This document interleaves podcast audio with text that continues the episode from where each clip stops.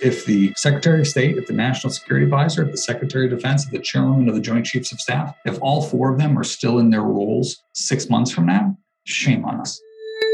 That's Representative Peter Meijer, a combat veteran demanding accountability for the disastrous U.S. withdrawal from Afghanistan on this solemn 20th anniversary of the attacks of 9 11.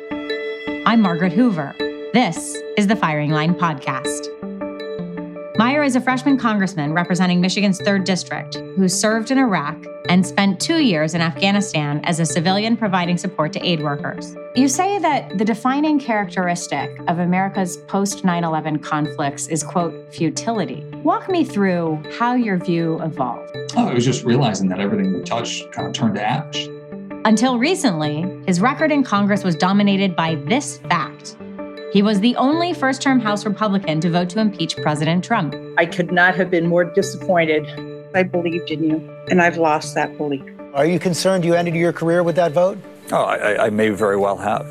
Now he's making a name for himself, calling out the Biden administration's incompetence in Afghanistan. We've seen tremendous amounts of deception or misinformation or misunderstanding or just ignorance from this administration. He flew into Kabul with another veteran, Democratic Representative Seth Moulton, during last month's deadly evacuation to assess the situation on the ground firsthand. Meijer tells me he could support another impeachment in the future. Is President Biden's botched evacuation from Afghanistan grounds for impeachment proceedings, in your view? I think it very well could be. Representative Peter Meijer, welcome to Firing Line, and thank you for your service. Thank you for having me on. So, as America marks the 20th anniversary of September 11th, how do you reflect now on the terror attacks our country suffered two decades ago? Uh, I think it's a moment that both feels still very recent in time, um, and then partially how seared it is into many of our memories and how formative a moment it was, especially somebody who was growing up and, and 9-11 occurred while I was in middle school. Uh, I think it very much shaped how we are in the world in this kind of post Cold War moment, um, and also led to a lot of of excesses. It led to a lot of mistakes. It, it, it's hard to look back at the unity that we felt on September 12th, at, at the um, hope for our ability to shape the world, and then now two decades later see so much of that just crumbled to dust, uh, whether it was our intervention in Afghanistan, uh, whether it was our freighted involvement in Iraq, um, whether it was just the, the political arc of polarization. And again, feeling oh, t- two decades ago like we were at our most united point, and now you know struggling to find a, a, a comparable series of, of, divisions and tensions you know, you know since maybe the 60s or 70s. You served in an Army intelligence battalion in Iraq. And after that, as a civilian, you worked in a non governmental organization helping relief workers in Afghanistan. What called you to service? Uh, it was something I was certainly interested in before 9 11, but I think September 11th put a very fine point on, on just the, the opportunities to engage and, and the threats that we faced uh, around the world. Um, you know, no longer could we look at something occurring half a world away and think it was isolated, that it wouldn't come back uh, in some way, shape, or form. And I think the the feeling that I felt, and I know many others my generation felt this way, is that if somebody was going to be on that line, um, that we kind of had to join them. That we couldn't be bystanders. We couldn't just sit back and assume somebody else would carry that water. After 9/11, you supported America's war efforts, and you tell a story about how you even carried a pro-war poster around your high school in a backpack, just in case you stumbled across some anti-war protesters. Um, now, after serving in Iraq and working in Afghanistan as a civilian, you say that the defining characteristic of America's post 9 11 conflicts is, quote, futility. Walk me through how your view evolved. Yeah, I, I, you, I was very much a hawk um, when I was in high school. I, I founded our uh, Teenage Republicans Club. Um, again, when there was that, that tension over whether or not we are going to invade Iraq, you know, in that 18 uh, month period after 9 11, uh, when things were at the United Nations Security Council, when there was uh, the, the WMD teams going around prior to the invasion and, and finding um, you know, evidence of, of, deception on behalf of, of, the Hussein regime in Iraq. I, I think it was looking back, I mean, it was part of that belief that the US could shape any positive impact through military force the rest of the world. Um, you know, that seemed uh, you know possible and in an optimistic sense in 2003 and, and 2004 it certainly seemed that way in, in, late 2001 when we went into afghanistan in 2002 uh, that all we really needed to do was put some forces in the area and they could topple uh, whatever you know dictator or uh, terrorist group or malevolent force was there. And then like you know, uh, like the ground after a, a, a, long rain, you know, green sprouts would shoot up and then we could just leave and it'd be happily ever after. Uh, the reality is that in Afghanistan, the Taliban was emboldened by the longer term US presence. Um, that initial resistance, you know, fades, but then long term resistance starts to build as uh, you know, our, our, weaknesses as a force projector become more readily apparent. Our ability to be distracted becomes more readily apparent. In, Afga- in Iraq, um, you know, we uncorked a very messy sectarian situation that Saddam Hussein had kept repressed, uh, leading to both Shia militia death squads supported by Iran and the rise of Al Qaeda in Iraq, and then the Islamic State of Iraq, and then the Islamic State of Iraq and Syria, ISIS. So, in all of these ways, um, it's it's hard to look at the world as it is today and argue that over the past two decades we have promoted uh, more safety than than risk that's been created that we have achieved more uh, than we have lost. And you know serving both as a combatant in iraq and as a non-combatant in afghanistan being on both sides of the blast wall it was pretty evident that these wars the, the failure of our war in iraq was not isolated i mean it was more a trademark characteristic of the way in which we were going about this intervention, and that we need to be content or we need to look at stability as a positive indicator, uh, even if it's not the best of all worlds, because instability is something that all of our adversaries take advantage of. So, what changed in your thinking? Was it your experience on the ground? Was it your, you know, your practical, lived, hands-on interactions with Iraqis and Afghans that informed your change of heart? Oh, it was just realizing that everything we touched kind of turned to ash. Um, that partially you cannot because we touched it or the way we did it. Well, I mean, I would love for us to have been engaged in, you know, instead of leading with the DoD and then leaving state uh, to clean up the mess, instead of having an intelligence community that was more focused on who can we kill next, then how do we inform policymakers so that they can make the best decisions and judgments. Um, you know, everything was prioritized around this uh, this martial response and around this, you know, frankly, what I think grew out of a sense of we need vengeance. Right? And I think, again, in, in, on a psychological level, Afghanistan uh, was wholly unsatisfying from a, a feeling that we have avenged the the horrors and the tragedy of September September 11th. I mean, there's a lot of places in Afghanistan, especially in that early um, you know post Taliban period, you know you can drop some bombs and, and it does not look too different before and after uh, versus you know what impact we saw on lower manhattan. So this sense that that we had been struck and we punched back but it just kind of was an empty punch or we were punching air. And then so much of that pent up anger and, and, need to to recast and reshape and make sure what happened on 9-11 didn't happen again just pushed us way far beyond where we could have or should have gone. Um, and again, you know, uh, having been a believer in the ability of the U.S. through force to affect a positive outcome, and then to see time and time and time again that not come to fruition. Uh, you know, maybe those were all a series of independent mistakes, or maybe that's just not something that we can expect to achieve. So, what's the alternative? What would have been the alternative in the wake of 9 11? I mean, and that's that's where the challenge lies. I mean, there are obviously alternative realities. One where the Taliban chooses to hand over Osama bin Laden, uh, or you know, with or without you know, kind of Pakistani governmental and intel, you know ISI um, suasion.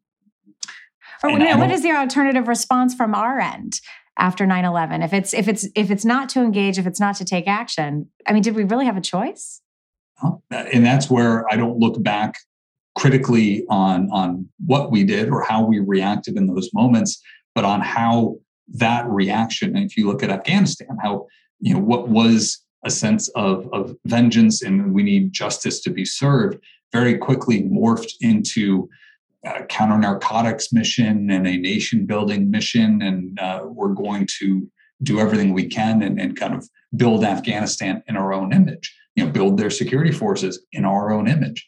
You know, how rapidly this became an opportunity uh, for every idea to be thrown at the wall. I mean, there's a reason in the military uh, why one of the most pernicious individuals is that good idea theory that's just casting off you know potential things that one could do and the way in which that inherently distracts us and gets us away from what we are actually meant to do or supposed to do um, you know obviously iraq was a war that should not have been fought that you know we uh, created a lot more damage and destruction than we prevented um, and this is also the problem with having a, a degree of strategic impatience all around the world uh, the way that the US engages is we do not have an overarching objective we seek to meet. Uh, we have a bunch of ideas and a bunch of opportunities, and we try to match the two together, but fundamentally look at the world as a series of problems to solve rather than long term challenges to manage. So we'll focus on one area, get distracted, you know, go down that path, get bored, leave, get distracted by something else. Meanwhile, uh, while we're distracted elsewhere, that problem continues to metastasize. I mean, and you can draw parallels to what's gone on with China's engagement throughout the South uh, Pacific and their, you know, really expansionary approach. Uh, I think the most concrete way is we left Iraq in 2011, and I was serving in Iraq and up until mid 2011. Our attention shifted almost immediately to Afghanistan, both in terms of uh, Department of Defense prioritization on the troop side and also on the media side. I, I was on leave from Iraq at a bar, and someone came up and said, "Oh, here you're you're on leave. You're in military. Yeah, yeah, uh, yeah. I'm on leave from Iraq right now. No, you mean Afghanistan? We're we're in Afghanistan. We're not in Iraq anymore. It's like took a lot of restraint to not you know strangle this guy. It's like no, I remember what war I just was fighting and going back to in a week. Right, that sense of of when we lose attention and lose focus, it, it just it's a complete shift to me, that's one of the reasons why um, the fact that we didn't have enduring diplomatic or other intelligence engagement meant that we missed or, or, didn't respond to the rise of ISIS in that region. We didn't address some of those tensions that were exacerbating. So, so then, Congressman, how do you respond to the argument that General Petraeus, for example, emphatically made to this audience uh, a few weeks ago that ultimately the cost of staying in Afghanistan had become sustainable over the last several years in the sense that the loss of American lives had diminished to sustainable levels. American troops weren't involved in active fighting, and that we were benefiting from the success of a relatively stable Afghanistan. How do you so, how, how do you think about that?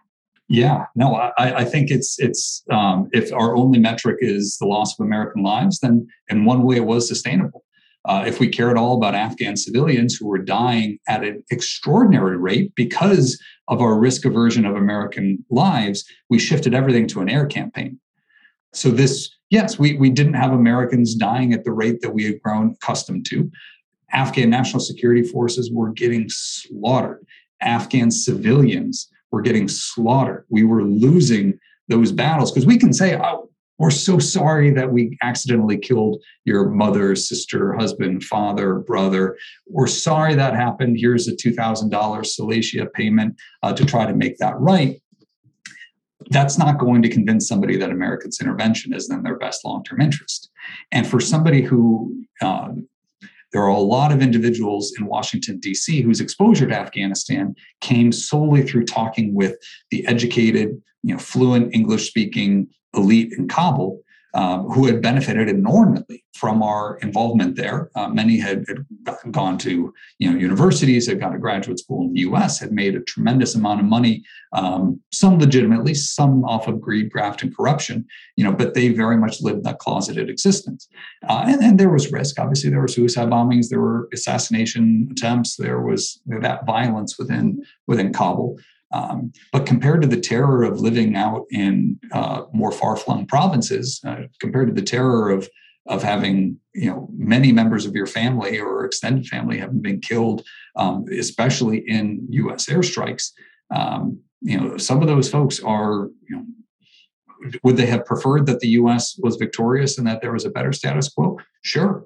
But to them, um, the fall of Kabul meant the end of a war that had taken a punishing cost and a punishing toll. So I, I frankly find the idea that there was a we uh, had some type of sustainable outcome or sustainable status quo laughable um, and, and frankly offensive to the folks who were dying in droves.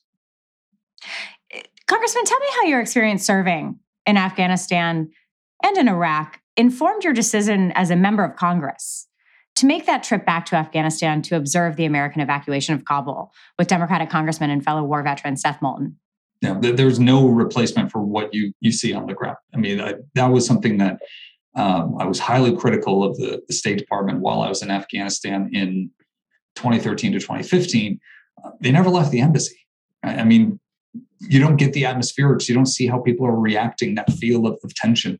Um, to me, there's there's no alternative to being in a community to seeing how folks are are reacting, um, what the feel is like, what the emotional register is, um, and specifically talking to folks who are on the ground who know and are seeing that, but not and not waiting for those views to get distilled, to get packaged, to get homogenized, uh, to be sanitized, and then ultimately presented to the public once they've been stripped of anything of value. So, what did you see? I mean, what did you see on the ground? Because, I mean, in in, in the reporting about your trip, it, you you indicate that your actually your mind was changed when you got to the airport in Kabul about the August 31st withdrawal deadline. What did you see there that changed your opinion? You know, I will say we saw a security situation that was so much more vulnerable, untenable um, than I would have expected U.S. forces would ever be in. I mean, maybe with the exception of some remote valleys in Kunar, uh, I, I, can't think of a time that US military troops have been so exposed, have had such a disadvantageous position, and we're just so vulnerable. I mean, we were completely dependent on the benevolence of the Taliban for our evacuation efforts.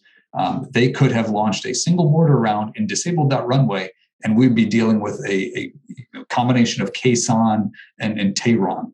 Right? They could have immediately started taking pot shots or started opening up um, on the crowds, and you know, American citizens, permanent residents, you know, Afghans who worked for the U.S. Um, or for Afghan national security forces would have been the ones caught in the crossfire. I mean, this we were just we had no leverage. We had no negotiating position. We were completely dependent. And by the way, August 31st, um, that was our fallback deadline. We Biden initially said September 11th.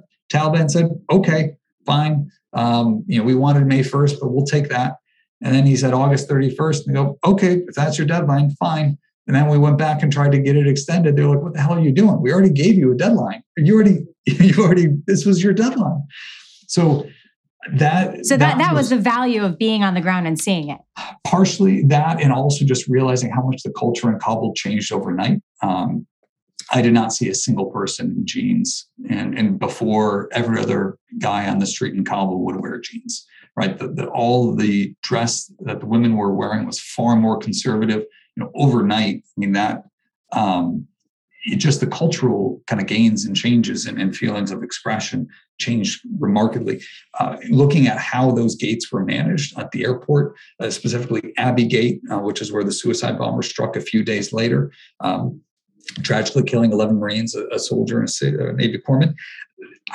just the impossibility of securing that, um, at just how close and in proximity U.S. forces and the Taliban were at some of the other conversations uh, we had with the generals on the ground uh, that again actually gave us information that was not the deception, not the misinformation that we are hearing, or just inaccuracies we were hearing from the State Department, from the Department of Defense, uh, from the National Security Advisor, uh, from you know, President Biden himself getting clear information on how this evacuation was going, how we could get our people out that we were talking to. Uh, our office was in conversation with several hundred, it may have been over a thousand individuals uh, that we were trying to get out. We were able to get some of those folks through the gates you know, while we were there. But just that whole fact that we were sitting there getting fed breadcrumbs, you know, when there was no real confidence that anybody had their hand, you know, on the rudder, um, that there was any direction you know, from DOD, from state, um, that they were, and this was confirmed when we were on the ground. This was all folks trying to do their best to manage chaos. And and that's you, you just said we were able to get some folks through the gate when you were there. I mean, did, were, did, were you involved in efforts to actually evacuate individual Afghans? So we obviously in touch with folks, individual Afghans. Um, we didn't. I would have loved to have done that at the gate. I was also very aware that as members of Congress, you know, if we were on the ground too long or if we were in a location for too long, we could raise that profile. Um, and the last thing a general on the ground wants is for a member of Congress to, you know, just go off on their own and try to do some cowboy antics. Um, but in terms of directly plugging in with folks who were able to go over the wall, who were able to get some folks out, um, you know, we we saw tremendous efforts and tremendous work on behalf of some of those individuals, um, you know, active duty military uh, and some of our State Department folks, uh, and we were able to triage, help directly input some of the most important cases that we were tracking, not just in our individual offices, but also through the large outside effort and mobilization of former diplomats, of the veterans community, of many elements of the nonprofit community who have been involved in Afghanistan to get people out. You know, you you did receive criticism. I know you're aware of it. You still stand by your decision to go.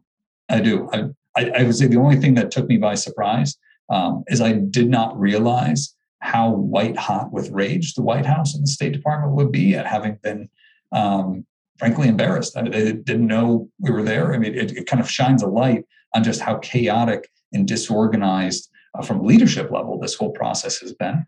And especially, they wanted nothing more than to refocus attention on domestic priorities, to, to focus on the budget reconciliation, to focus on everything else. Um, now, that, that's easy to do if, if your biggest concern is poll numbers. If you're talking to folks or you have friends who are on the ground who are you know, saying, I'm staying here tonight because the Taliban showed up my house yesterday, um, that feeling of impotence, that feeling that not only have we betrayed these individuals who put faith in us, but we are actively looking the other way while they get hunted down. Um, that's not something that I can sleep at night uh, having trying to wash my hands of, which is why I'm engaged and sometimes not sleeping at night because Kabul's eight and a half hours ahead. But um, the White House wanted to do that. The the sort of democratic machine lockstep wanted to put this past um, because they think that optics control reality, and that's not the case. You referenced uh, the suicide bomber at the Abbey Gate uh, that that detonated just after you left, a few days after you left. Is it your view that American men and women who made the ultimate sacrifice that day were ordered into a situation with unnecessary risk factors? I would say certainly unnecessary risk factors in terms of the Kabul airport on the whole. Um, I will say, and, and this is why um, I think that their service is some of the most selfless um, of any folks we've seen in the post 9 11 era. Specifically, that you know there have been known risks um, and there were just inevitable vulnerabilities. The, the easy risk averse thing to do would have been just to lock the gate and say, sorry for those who can't get past. Um, but they made the conscious decision to keep that gate open as long as possible to get as many people through as possible. So, I mean, I think there are plenty of, of lives that have been lost in Iraq and Afghanistan where you can say, uh, you know, what did they die for? Right. I mean, and, and there is maybe the sense of a died for those that are left and right, or, or, for the broader sense of a mission. But but strategically, it, it just it's uh, in the words of a, a, State Department official we spoke to there, um, saying, you know, I don't want to explain to another mother or father, you know, why their child died for a reason I can't articulate. In the case of the 13 who died at Abbey Gate, you know, they died so that others may live, so that that gate could be kept open, so that people could get to safety. Um, so I you know, there's a lot of things that we're very critical about. We're very critical about the fact that folks were put in that position to begin with um, at Kabul airport, um, but how our forces on the ground manage that, I hold a tremendous amount of respect and admiration. Um, it, it, was some of the most impressive, you know, local leadership and then just American resiliency I've ever seen. So, after the trip, you said the next 20 days would define the next 20 years in Afghanistan. It has been over three weeks since the fall of Kabul to the Taliban, and US forces are now completely out of the country. President Biden said that every American who wants to leave will be able to leave. Has that borne out? No. Uh, I mean, that, that's a. I Where mean, do things stand? Yeah, I'm trying to think if there was an unspoken who wants to be who wants to leave will be able to leave in the next 30 years, right? If there's some sort of unspoken time bound there. Uh, right now, we've seen no evidence of any plan for the State Department or, or DoD to get folks out at any degree of scale, um, and we have seen no real folks leaving in uh, over a week's time.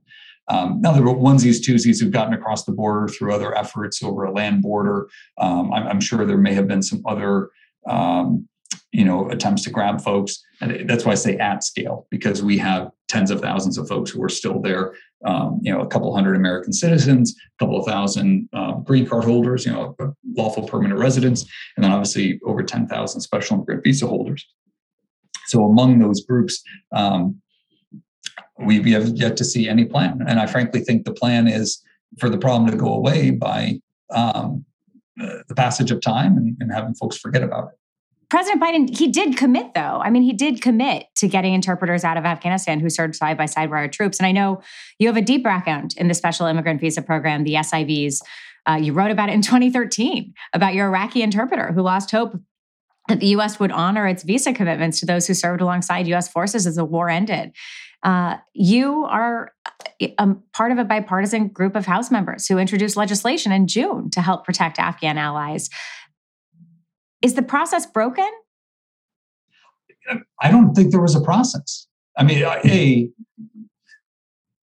back in April, our bipartisan group said, "All right, you're, you're withdrawing. Some agree, some disagree. We have this massive backlog. We have over ten thousand folks who who are eligible, who've applied, um, who get caught in this process that takes many years. And we understand, you know, bureaucratic delays, administrative hurdles, whatever we're leaving in August.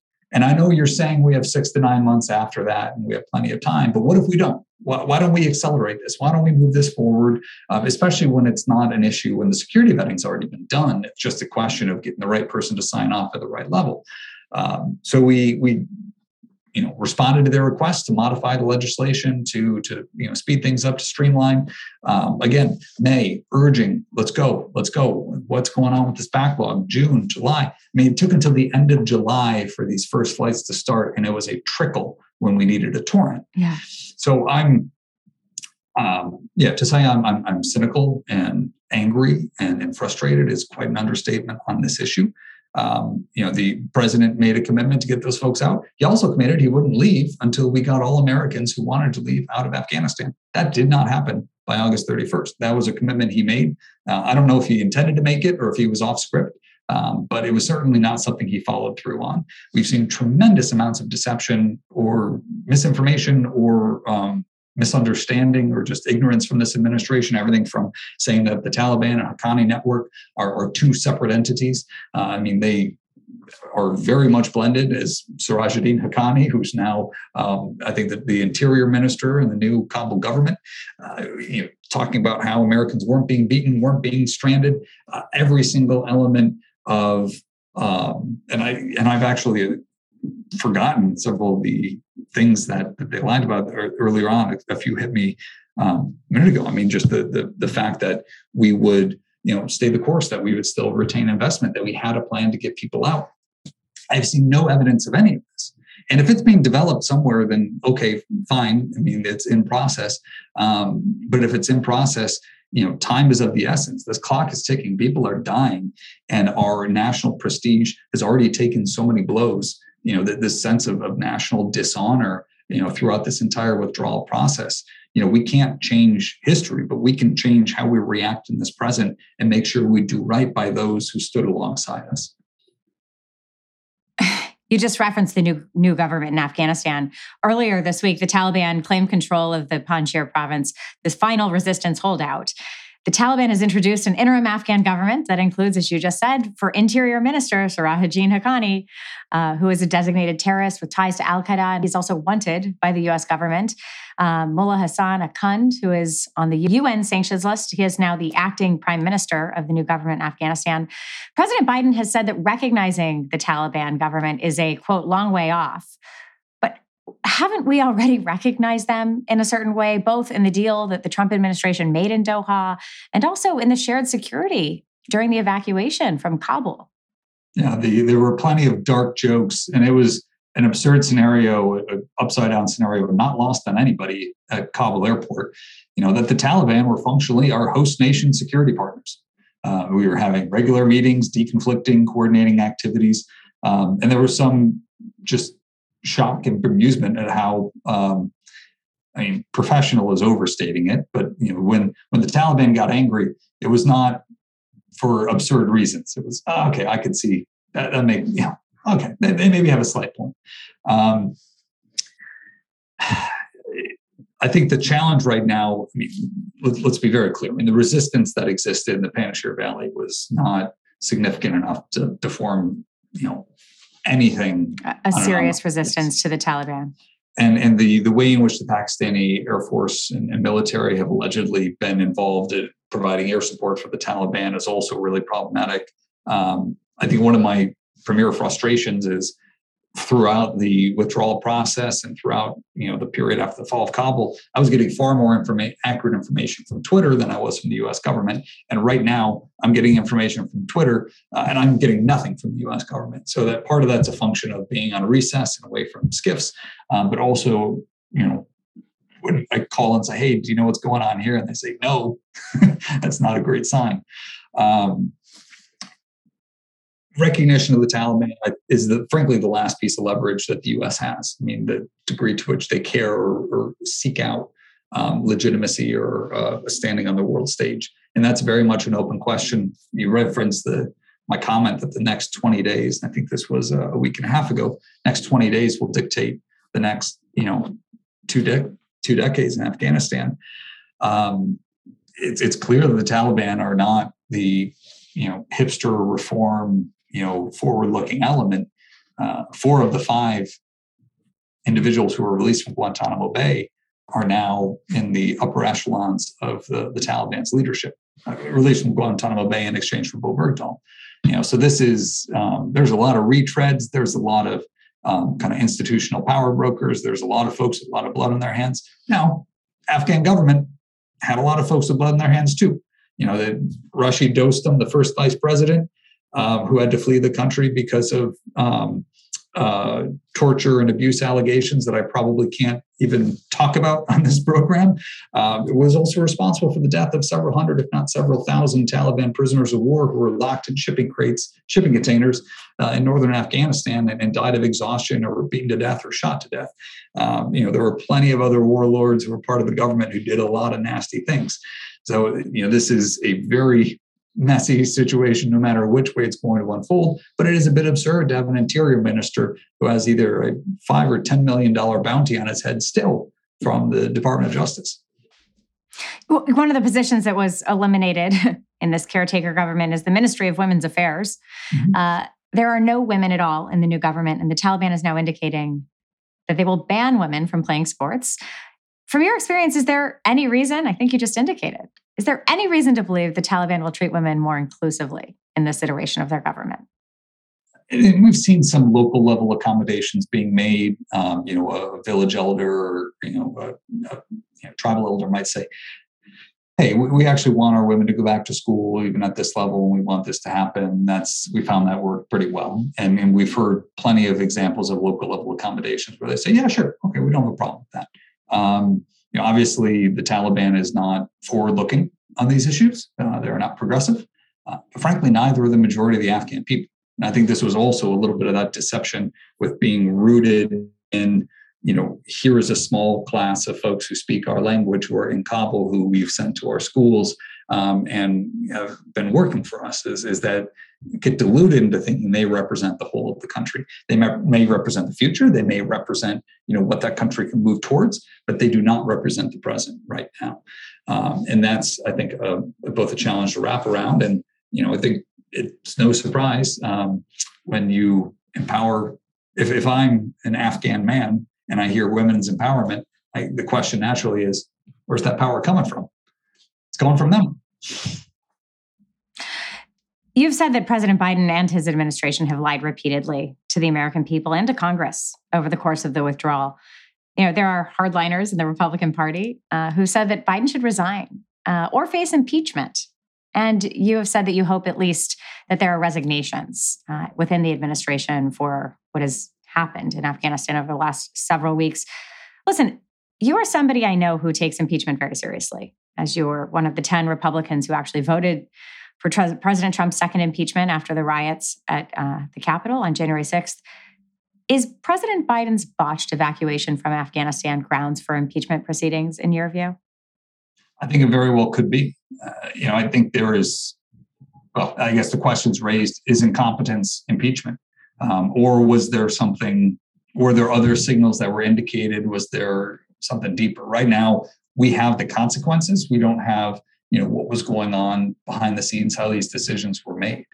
Um, I, you know, obviously set down a marker where I view impeachment when it came to uh, President Trump's conduct around January 6th. Uh, to me, that was an abdication of the oath of office, both in the immediate response to it, when the numbers two, three, and four in that presidential line of succession were at the Capitol and not a finger was lifted to ensure provide for their security, and also in the flirtation with political violence and trying to extract by force what you couldn't extract at the ballot box. When it comes to President Biden's behavior on this, uh, I mean, a there's the prudential question of um, what Biden's impeached. What next? Um, you know, I, I, think we again we have an overarching crisis of competence within our government. I'm not sure that that would be solved. That issue would be solved through uh, impeachment right now. Um, but I can tell you, I will if articles are introduced, um, I will treat them the same way as I've treated uh, prior articles. Um, so far in my you know long and tenured history, I haven't been in Congress for just over eight months. Well, let me let me show you something. In 1979, in the original version of this program, Firing Line, that was hosted by William F. Buckley Jr., Buckley welcomed General William Westmoreland to the program. He was, of course, the former commander of U.S. troops in Vietnam, and they had this wide-ranging conversation uh, in a program entitled "The Crisis in the U.S. Military." Listen to how he reflected on Vietnam. Is there a sense in which you have let down the American people uh, by any failure to dramatize the high risk of ignoring uh, military advice in those areas in which military advice is especially qualified to give sound advice. Well, I think uh, you're quite right. There are perceptions as you have described them. The Vietnam War was a sour experience for the American uh, public, and without question, uh, a lot of of the failure there to accomplish that which our country set out to accomplish has rubbed off on the military, mm-hmm, mm-hmm. Uh, albeit uh, perhaps unfairly. But uh, on the other hand, you do allude to the fact that maybe the military should have been a little bit uh, more vocal. Mm-hmm. And should have been more forthcoming with their advice, and I, I think there, uh, I think there's merit to that argument. Uh, the Joint Chiefs of Staff uh, perhaps should have asserted themselves more. So, Congressman, as a veteran and a member of Congress who visited Kabul in the final hours, do you think the military should have been more vocal with President Biden about the risks of withdrawing in such a short time frame? I am a little bit surprised that we haven't seen the resignations that I think we should have seen. That members of the military. And this is always a, a very it's it's a delicate subject in civil military engagement, right? At what point do you push forward and say, um, you know, I, I'm going to, you know, we have civilian control. You can't have somebody pushing forward and trying to overrule, you know, that civilian decision. At the same time, you as a member of the military, as a senior leadership, are by sticking in that role, by sticking with that position, validating, even if you don't agree with the course of action, you're validating the leadership that chose that course of action by continuing to serve. I think this is one of the reasons why, and we saw with um, you know Secretary of Defense Mattis when he disagreed with President Trump's decision on Syria, he resigned. I think that's what we should have seen in this Afghanistan withdrawal. And again, you can make the argument that after the fall of Kabul, well, I don't want to cause more instability. Fine, sure. So where are the resignations now? As as the but are you saying that it's the Defense Department's fault and it's the military's fault, or or do you lay the blame also at, at the feet of the State Department or the NSC or the White House? 100% all of the above. I mean, this what we saw does not take place because there was one breakdown in one place. Uh, I think the ultimate accountability obviously lies with the president who appointed and directed and established the priorities of these individuals. And then within the State Department, it obviously lies with the Secretary of State, within the Defense Department, with the Secretary of Defense, within the NSC, with the National Security Advisor. You know, all of these entities and all of these bodies were integral to this failure. And, and I think they whether it was this decision for the State Department to retain control uh, throughout the collapse. Um, you know, I, I support the State Department being more forward engaged uh, on these issues. But the State Department does not react to crises. It does not react to emergencies. It is a uh, it has a lot of cultural issues that need to be reformed and addressed in a way that can only be done internally. You know, DoD can do emergencies. What DoD does not do well is establish and keep to long-term priorities or appreciate that there are other tools in its toolkit but a hammer. The DoD is not a precise instrument, and it's not going to be you know focused on those non-kinetic components. It is not a diplomatic entity. The intelligence community, mean, good lord, the fact that our longer, our largest CIA stations were in Kabul and Baghdad for the past two decades. You know, what type of a warped foreign policy is that making when very clearly your pathway to promotion and pathway to relevance within an agency that again is supposed to empower lawmakers, give them decisions, give policymakers, excuse me, give policymakers information so they can make the best policy possible. How does that become an assassination complex? Again, I, don't have any moral issue uh, with that occurring, but show me how that strategy has worked. Show me how it's made us safer and hasn't just metastasized the problem when right now, 20 years after 9 11, every conceivable terrorist organization, maybe with the exception of Al Qaeda, every conceivable terrorist organization is leaps and bounds more influential than they were two decades ago. And where we have several groups that have sprung up that didn't exist that have come to enormous, come to be able to control territory in large swaths, at least temporarily. This was something we never saw in the pre 9 11 environment help me just understand then who should resign? Uh, I, I is view, it political leadership? I think there should be political resignations. I'm, I'm surprised that there.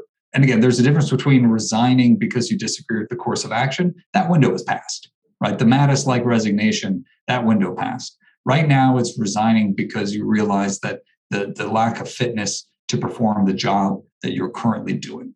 And I, the, the I National said, Security Advisor?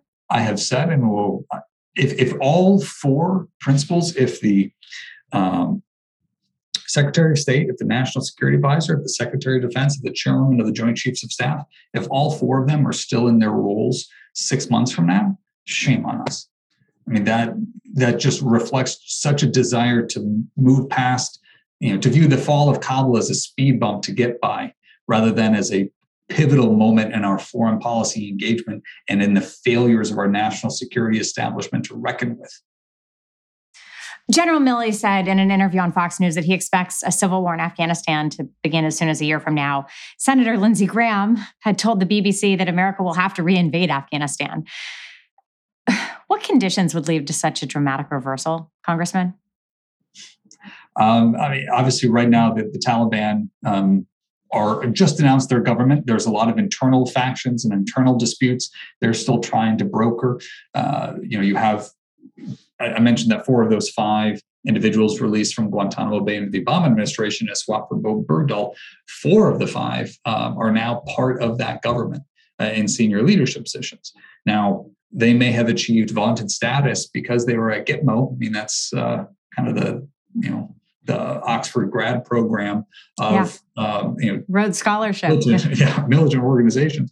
Um, but at the same time, you know, they've been removed from the battlefield. They aren't intimately involved as many of the folks who have been fighting for for years or for decades in a more tactical and intimate capacity, you know, have been uh, the the Quetta Shura, the Peshawar Shura, you know, those uh, folks who were in Pakistan in relative safety and relative comfort, you know, are have been very different from those who've been hiding out in the woods and in the forest and in the caves and, and in a position where they were at far greater danger and losing their men. So there's a lot of cultural differences um, and and feeling and sacrificial differences between those folks, and that's before you get to some of the other factions in terms of you know what they're willing to accept on the violence side, what they're willing to accept in terms of you know, female rights, in terms of um, uh, a degree of subservience or not uh, to the Pakistani security services.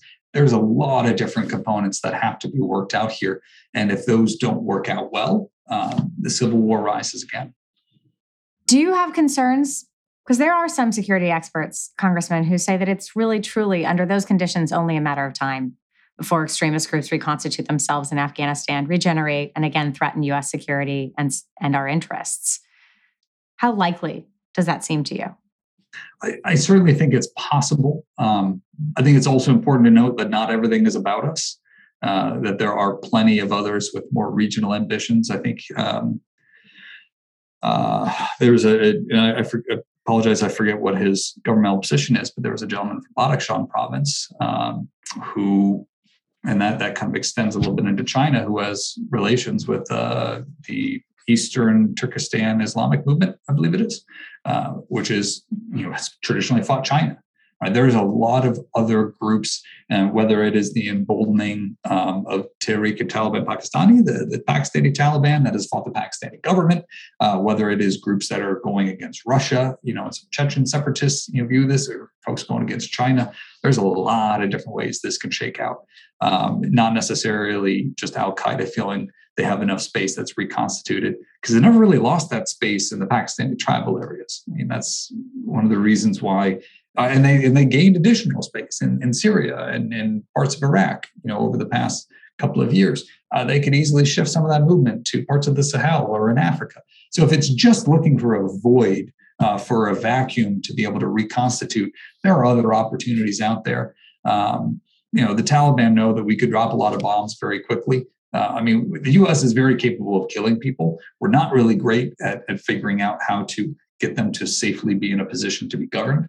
Um, but we could still wreak damage. Um, but there is a very fair question on what the US appetite is. And again, I fear we go back into these cycles of laser focus, you know, oversaturation, and then just complete abandonment, pull back, pull out, um, you know, complete distraction you know if we don't find that middle ground where we say you know just because we're not here doesn't mean we can look away you know if we get to the point where you know there's nobody from the cia there. I mean we find this in plenty of places around the world where there'll be a military coup or something else. And just because it's not the sexiest location nobody's there nobody's watching and we're caught by surprise right? We need to snap out of this reactive mindset.